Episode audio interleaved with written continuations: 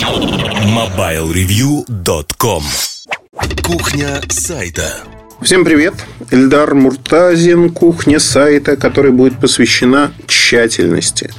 Тщательности в выполнении своих, своей работы, в том, что вы делаете, как вы это делаете. И здесь многое можно сказать, потому что на сегодняшний день а, вообще осознание того, а как делать те или иные вещи, что правильно, что неправильно, оно не всегда приходит людям и не всегда возникает вот э, эта осознанность.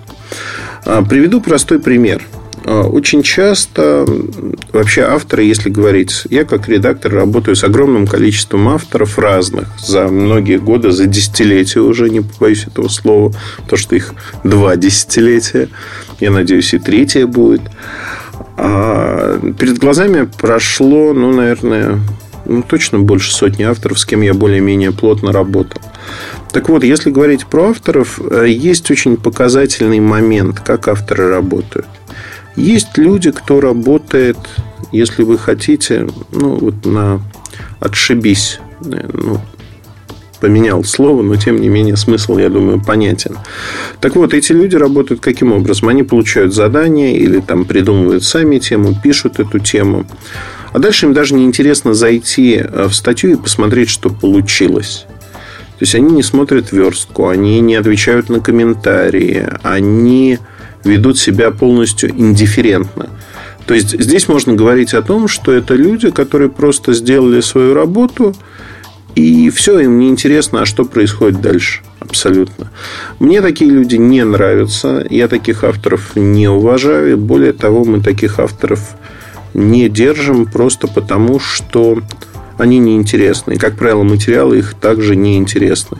Человек, который не воспринимает обратную связь от своих читателей, а, мне кажется, это какой-то вид извращения. То есть журналист, он а, не пишет в одностороннем порядке. То есть одно дело пропаганда, да, когда вы в одностороннем порядке что-то сообщаете, и вам абсолютно неинтересно, а что люди думают. Вот абсолютно неинтересно. Это не ваша задача. Это там пиарщики так делают. Ну, собирают отзывы, но не нужно, да, так особо общаться, там, с горы спускаться, общаться с плебсом. Да вы что? Я же там вот такой, ого-го. И не буду я этого делать. И это, конечно, вызывает очень много вопросов, потому что э, ну, надо общаться с людьми. Не просто надо общаться с людьми, а надо понимать, а что людей заинтересовало в вашей статье, что они поняли, что не поняли, какие мысли вы смогли раскрыть, поправить, объяснить для себя вынести какие-то вещи. То есть обратная связь, она крайне важна. И вот эта нетщательность в том, как человек делает свою работу, она тоже показательна. А, я имел вот разговор с одним из авторов какое-то время назад, лет 10 назад. Он мне сказал буквально следующее, что, слушайте, ну, мне платят только за знаки, за там, статью, мне не платят за то, чтобы я читал комментарии этих тупых людей. И э, после этого, конечно же, мы с ним моментально попрощались. Это была первая и последняя его статья. Почему? Нельзя неуважительно относиться к своей аудитории. Вот тут сейчас мне могут припомнить очень многое, но я объясню. Я заведомо считаю аудиторию неплохой, не хорошей, нейтральной, да, поровну и плохого, и хорошего, поровну тех, кому безразлично. Там таких больше, наверное. А негатив более слышен в комментариях, чем позитив. То есть хвалят реже. Это нормально. К этому быстро привыкаешь. Но я никогда не отношусь к людям заведомо. Если бы я считал, что я пишу для идиотов, то я бы, наверное, этого не делал, потому что в жизни есть огромное количество дел более интересных, более заведомо выигрышных, чем писать для идиотов. Ну, поверьте, да, это вот как бы факт. И здесь есть один важный момент крайне для понимания – что в психологии это называется зеркалирование. Когда приходит какой-то человек и начинает э, в быдло-стайле общаться, и ты ему это возвращаешь, он обижается. То есть я вот зеркалирую многих людей, просто начинаю общаться ровно на их языке и отвечаю ровно те же вещи, которые они написали. Люди, конечно, обижаются, кричат, что вы мне хамите, вы не имеете... Вот самое мое любимое место и часть в общении с людьми вы не имеете права так отвечать, вы публичная персона. То, что я вам нахамил, ну, я имел право, я же не публичный человек, а вот вы ответить так мне не могли. Хотя люди ровно отмеренную дозу того, что они сделали, получают обратно. И им это не нравится. Но это не заставляет их задуматься и посмотреть на себя со стороны. Почему это случилось? Нет. Они не думают об этом абсолютно. Они начинают кивать, что зеркало плохое. В данном случае я. Ну и вот это происходит постоянно. Тем не менее, даже вот такой негатив, он очень позитивен для понимания того, что вы делаете, того, что вы пишете, того, кто как реагирует. И, конечно, есть люди в журналистике, кто специально провоцирует аудиторию для того, чтобы там кипели страсти. Я специально никогда этого не делаю, потому что ну, это бессмысленно. Зачем делать что-то специально? Вот такое. Как мне кажется, этого делать не стоит. Следующий момент, о котором хотелось бы сказать, это то, что э, вот тщательность в работе это не просто прийти, прочитать свою статью, посмотреть, как она сверстана. Вот у нас есть разные авторы. Есть авторы, которым не то чтобы безразлично, но которые не смотрят свои статьи. Если там возникла ошибка при верстке какая-то, они об этом даже не узнают, то есть коллеги узнают и пишут, что ребята, у вас там поплыла картинка.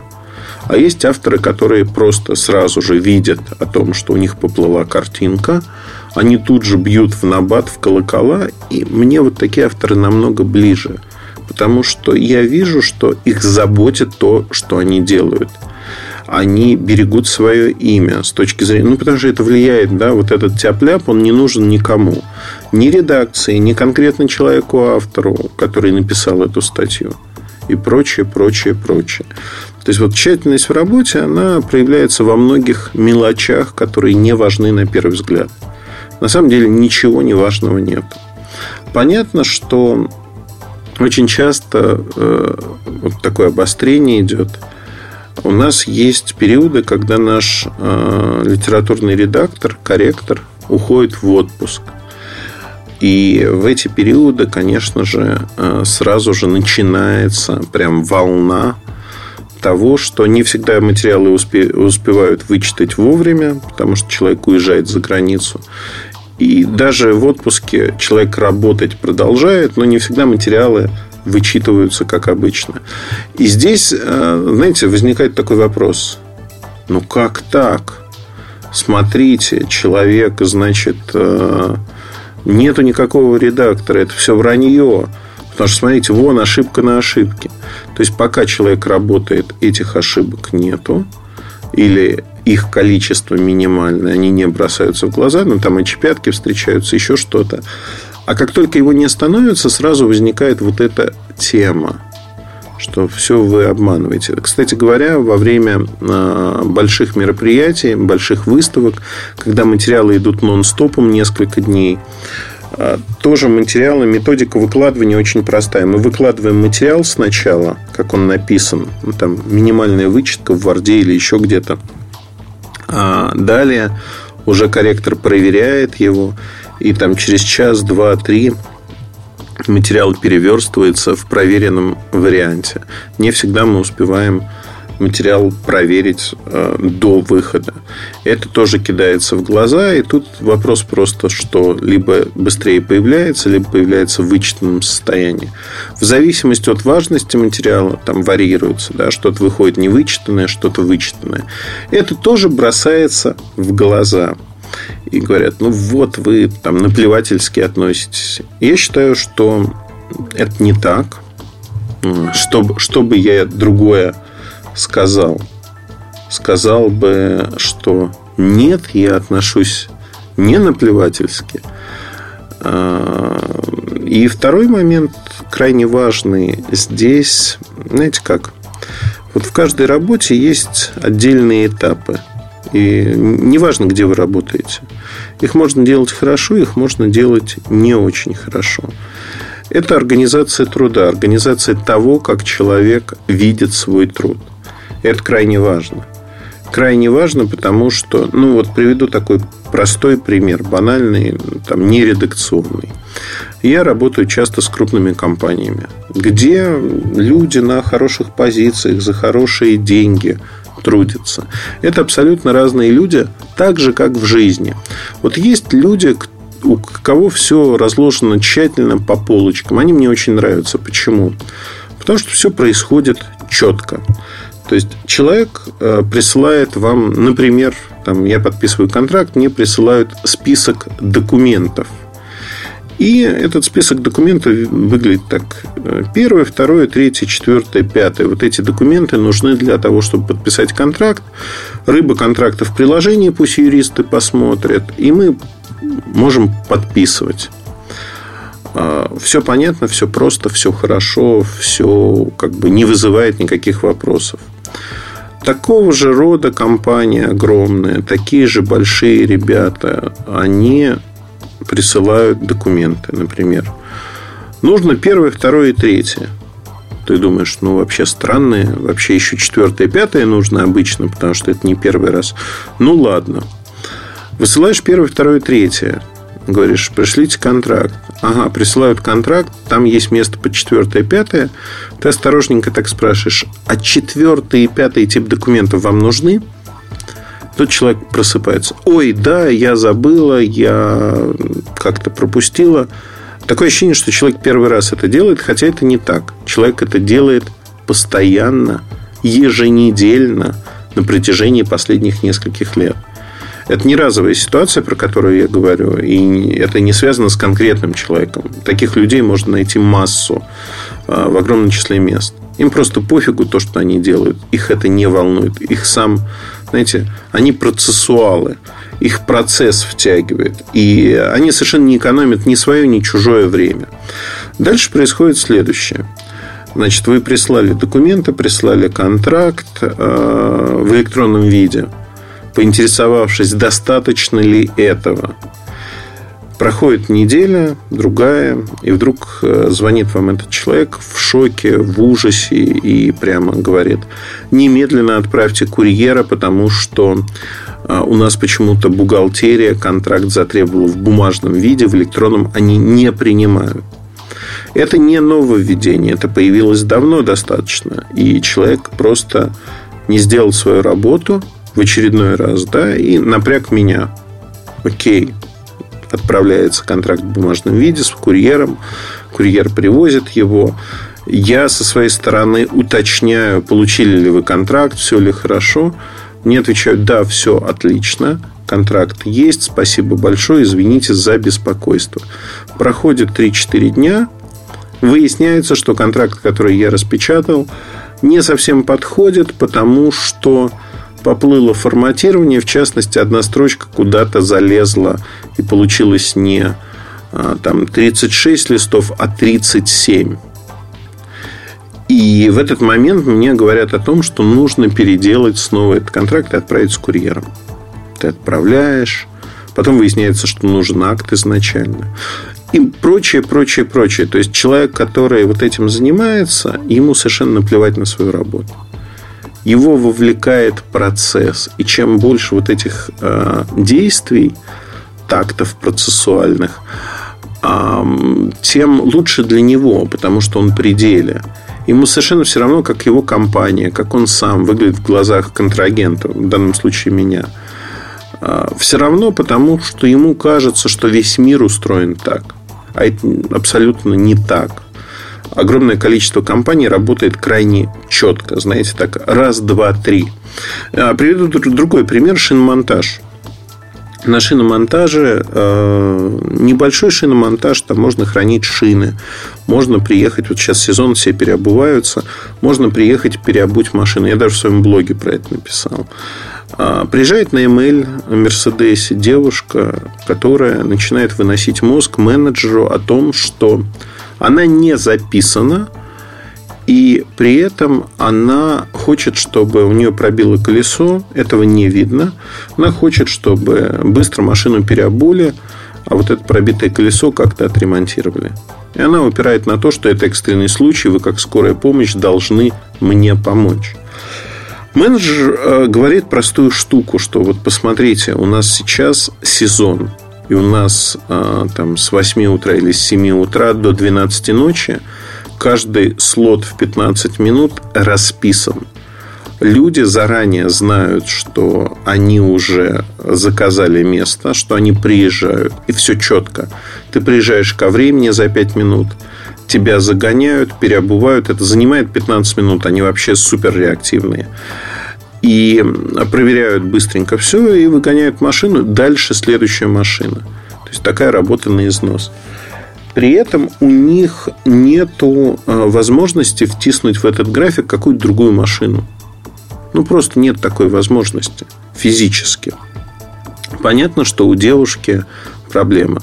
Менеджер ей предлагает два пути решения. Он говорит, смотрите, в 100 метрах вы можете отогнать туда, у вас снимут колесо, наложат жгут, но переобувать вашу машину никто не будет. Почему? Потому что у нас сейчас очередь. Вы запишетесь на то время, которое вам удобно, и получите эту услугу. Сегодня вряд ли вы это сделаете, потому что там выходные все забито полностью. Девушку это не устраивает, она хочет здесь и сейчас. Менеджер ей предлагает второй вариант. Второй вариант, он еще более простой. Он говорит, ну, смотрите, вот приезжают люди. Может быть, кто-то опоздает, освободится этот слот.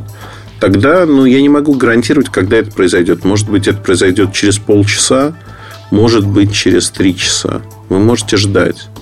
Но лучше пойти по первому пути для всех спокойнее и хорошо. Понятно, что девушка, там все угрозы, муж, собака, соседи, все переобуваются здесь. Шины храним у вас. Не будем этого делать, если вы меня немедленно, значит, не переобуете. Менеджер, естественно, не реагировал, потому что как только вы отреагируете на такого клиента, у вас все посыпется, вся ваша бизнес-модель, она посыпется моментально, просто исходя из того, что у вас есть налаженный бизнес-процесс, тщательно налаженный. И вся работа построена на вот этот конвейер, знаете. Машина заехала, машина выехала, следующая приехала. И те люди, кто пользуется этим сервисом, знают об этом. Нет такого, что люди записались на 17-15 и не приезжают или еще что-то. Они просто в следующий раз не смогут записаться. Поэтому все дорожат своим временем и пытаются успеть. Если не успевают, набирают и говорят, ребята, простите, я не успеваю переобуться у вас никак. И здесь, э, в общем-то, получается крайне интересная ситуация, что это тщательно созданный бизнес со своим процессом который влезает извне клиент, который пытается это нарушить. И правильно то, что ему не дают разрушить этот процесс. Это правильно. Вот эта формула «клиент всегда прав», она абсолютно неправильна, потому что клиенты бывают разные. И вот на этом примере вы видите, что клиент, он совершенно не в Минько то, что с ним культурно поговорили. То, что девушка осталась недовольной, что ее королевишну не удовлетворили, это другой вопрос. Самый главный вопрос в том, что менеджер правильно разрулил ситуацию и не позволил разрушить свои бизнес-процессы. Это совершенно адекватно. И если говорить, возвращаться там, к редакционным вещам, очень часто не только читатели, но сами авторы или даже редакторы пытаются нарушить технологическую цепочку, а, где-то срезать углы, им кажется, что это ну, гениально, что до них этого никто не придумывал. Они, пытаясь срезать эти углы, создают проблемы в первую очередь для бизнеса. И здесь а, очень важно, чтобы каждый занимался своим делом, чтобы не было такого, что а, вот этот человек делает и это, и это, и это, и третье еще, и еще пельмени лепит. Нет, это не нужно. Нужно, чтобы каждый человек занимался тем, для чего он взят на работу, чем он должен заниматься, а не так, что каждый ответственен за все и за ничто в то же время. Ну, такие мысли у меня. И я хотел бы пожелать вам в жизни, в вашей рабочей жизни одного очень важного, а именно будьте тщательны в том, что вы делаете. Это крайне важно. Потому что тщательность, она позволяет вам а, получать совершенно другое впечатление от работы, когда работа сделана, знаете, как вот подмастерье и мастер – это разные кондиции э, сознания, разные состояния. А мастер, он тщательно подходит к тому, что он делает. И если он что-то не делает, он понимает, почему он этого не делает. А подмастерье как-то так, знаете, тяп-ляп. И вот не всегда из подмастерья возникает мастер. Это очень важно понимать. На этом все, пожалуй. Удачи, хорошего настроения. С вами был Ильдар Муртазин. И еще раз удачи. Пока. MobileReview.com Жизнь в движении.